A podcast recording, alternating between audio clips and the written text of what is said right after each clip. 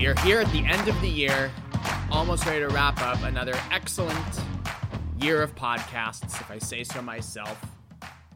Hopefully, you didn't miss me too much last week. Hopefully, some quality time with your family was more than enough to withstand uh, our little hiatus. But we're back, back in action this week. As I mentioned, episode 143. You can find the Sports Kiki podcast wherever you can find your favorite shows. We are available on all of the platforms Spotify, Apple Podcasts, Google Podcasts. Download, listen, rate, subscribe.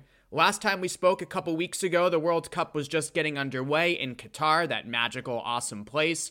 Um, and I spoke with Dr. Nas Mohamed, who is a publicly out gay Qatari who started and I love this description the LGBTQ soccer fan group that Qatar never wanted, the Proud Maroons. Uh, and Dr. Nas has been doing a lot of advocacy work around the World Cup and during the event as well um, on social media, doing interviews. Um, as I wrote up on outsports.com uh, after the show was posted a couple weeks ago. Um, on Mohamed's on the Proud Maroons Instagram page, they're highlighting and doing story reels every day of LGBTQ Qataris who are still closeted and can't come out or you know just just getting their stories out there. So it's really amazing stuff. It's really brave stuff. And whenever i speak to somebody like him and that's i mean I, I, say this from time to time but that really is one of the best parts about working for outsports and doing this podcast as well is all the really cool and interesting people that i've met along the way. And dr nas mohamed certainly is uh, right up there. And just thinking about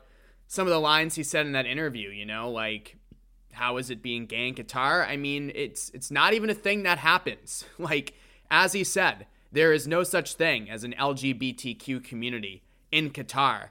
Growing up, there is no visibility whatsoever. So, eh, as he said, applying for asylum in the US was difficult because in order to do that, you have to prove that you'd be persecuted back home. But it's hard to prove he was going to be persecuted back home because A, there's no record of LGBTQ people in Qatar, and B, if he publicly came out, he could never go home. So, of course, he did come out and he's now living comfortably in the Bay Area, but whew, still, what a story, what a struggle, and the soccer is taking center stage right now as it should.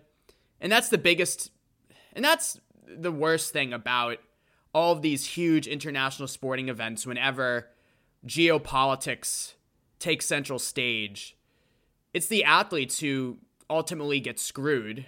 It happens in the Olympics all the time. They're the ones who put in years and years of training, their bodies on the line in many cases, not for a lot of pay in many cases as well. Like, yes, medals can lead to endorsement opportunities and other things of the like. But in terms of getting paid for doing the sport that they love and the sport that they're great at, uh, yeah, the Olympics is really just about national pride and personal pride. And whenever their work gets distracted, it's a shame. That certainly happened uh, several years ago at the Sochi Games. That happened this past winter to an extent with the Beijing Olympics as well. It's just uh, it's it's a real shame. It really is, and it's happening again at the World Cup. And what makes it even more maddening is FIFA has totally aided and abetted Qatar and fed into, uh, you know, and, and, and has not made life easy for their athletes at all. I mean, even right as the tournament was starting, FIFA ruled that any European team that that was going to wear the One Love armband, a pretty milquetoast symbolic gesture, but a gesture nonetheless to support LGBTQ people, had the rainbow flag on it, or the rainbow colors on it, not the rainbow flag, not the LGBTQ pride flag. So again, trying to be subtle and get that in there despite FIFA's rules against political statements. But nope, FIFA came down. One love, one love armband not permitted. And on top of that, any captain who wears the one arm, the one love armband would receive a yellow card. And no team wanted to take that risk.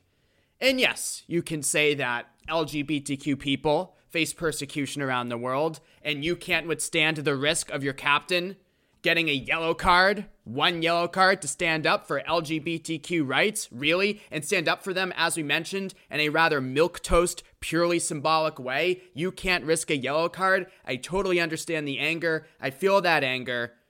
But let's not lose sight of the true of the true enemy here, and that is FIFA. FIFA is the FIFA is the one who's instit- is the organization that's instituting this rule and putting their athletes, putting their teams in awkward situations.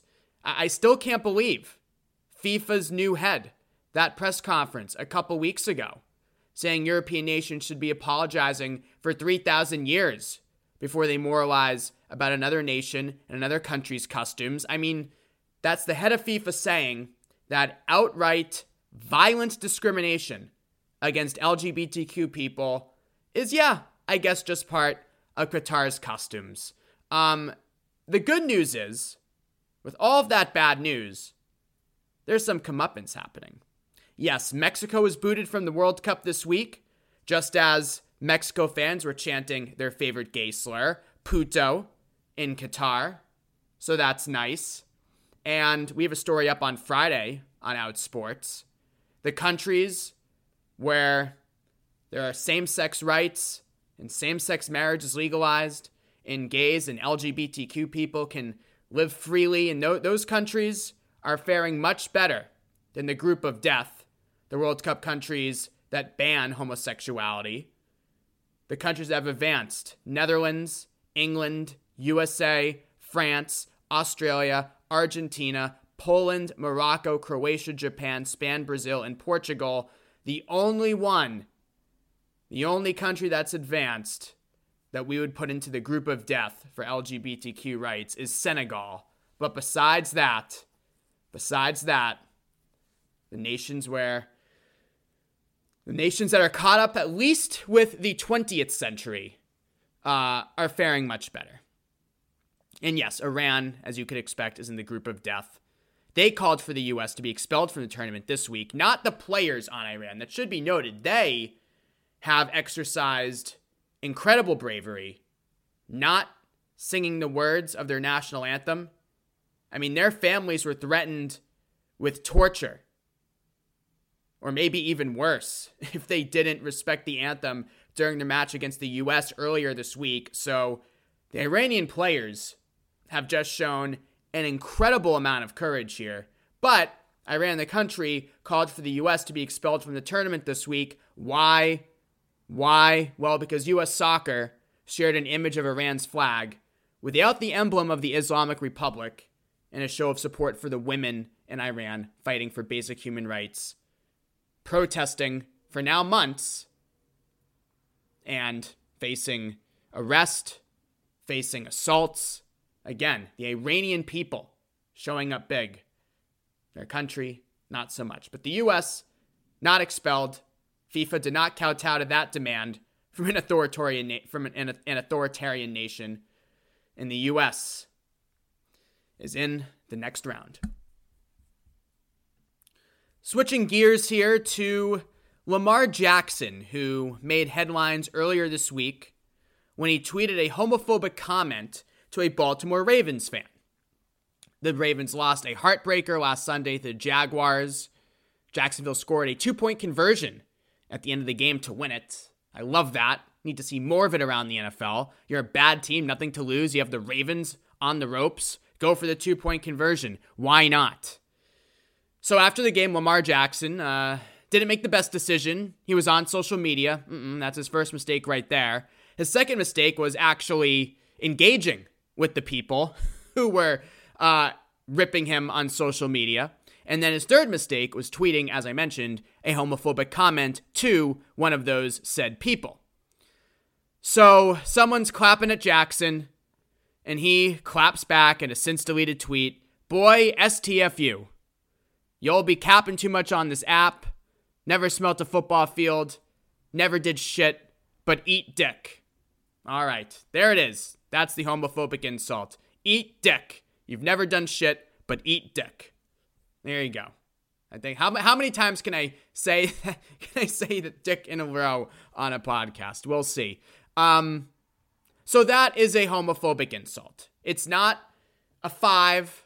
It's not a three alarm fire. It's not the equivalent of the F word. It's not the equivalent. It's, you know, it's it's it's mild, but it still is a homophobic insult. And why is it still a homophobic insult? Because it's utilizing homophobia to put somebody else down. Jackson is telling the Ravens fan he's never accomplished everything anything in his life except perform oral sex on other men. And that in our beautiful heteronormative world is inherently considered an insult because of course, being gay and engaging in gay sex is very emasculating and no man would ever want to do that. So, that is what Lamar Jackson is saying when he fires off that insult. And then afterwards, and this is my main issue here, right? Because as we've talked about numerous times on the show, whenever an athlete tweets something homophobic, makes a homophobic remark, uses casual homophobic language, and I would include this insult, eat dick, as casual homophobic language they're not necessarily doing it from a place of malice or intention. They just don't know. And I look at this Lamar Jackson tweet and I say, okay, not the best thing to tweet, but he did delete it. The team says they addressed it. John Harbaugh, his coach, said he addressed it with him this week. And then the next step is just some education to find out why that was offensive and then issue an apology and move on. No big deal. Well, Lamar Jackson doubled down. And this is where I started to take offense. An ESPN reporter referred to this insult as an anti-gay insult. Jackson tweeted back at that reporter, quote, and this tweet is still up. This is defina- this is defamation of my character.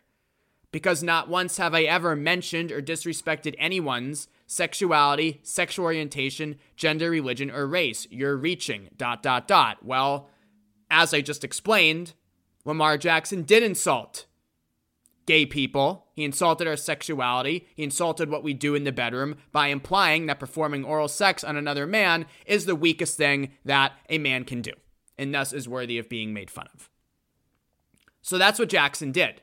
And, you know, a privileged straight athlete telling gay people what isn't is not homophobic is the equivalent of a white person telling a black person what is and is not racist.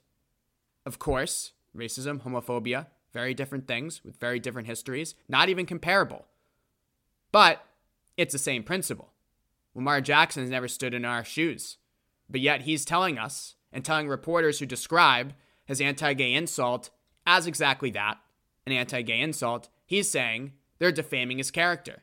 So, my response to this, and again, I was talking with Cyd Zeigler on my other podcast. I know, I'm a podcasting fool, am I not? And he says on the John Rocker scale, and I like that expression, this is a one, maybe a half, you know, half one, 1.5 maybe, but mm, I don't know, I think closer to one. But you couple this, where again, I think education is the clear answer to Anthony Edwards' tweet earlier this season, the Timberwolves star, to an array of anti LGBTQ behavior we've seen around sports that, again, is not necessarily done with malice or intention, but it's done by these athletes. And it shows that even today in 2022, soon to be 2023, education is so important. And there just doesn't seem to be enough education going around. Because if there was, and if players took it seriously, Lamar Jackson would know that telling someone you eat dick, that's an anti gay insult. And look, you tweet it, it happened, spur the moment you're probably not in the best headspace because you're on Twitter after a loss anyway, which again, you shouldn't be doing, but you're doing it, so that's fine, all good. But then when you're called out, just say sorry and move on. Instead, Lamar Jackson said that anybody calling him out was defaming his character. Mm, I think that's a reach. Thanks for tuning in to Sports Kiki episode 143, back in the saddle as we head towards this holiday season. As always, I appreciate all of you for keeping the show up and running because it would not be nearly as enjoyable for me to just talk to myself. If you have anything else, show ideas, guest ideas, topic ideas, you can hit me up on Twitter at AlexReimer1 is my Twitter name. That again is at AlexReimer1. So long, everybody, and I will talk to you next Saturday.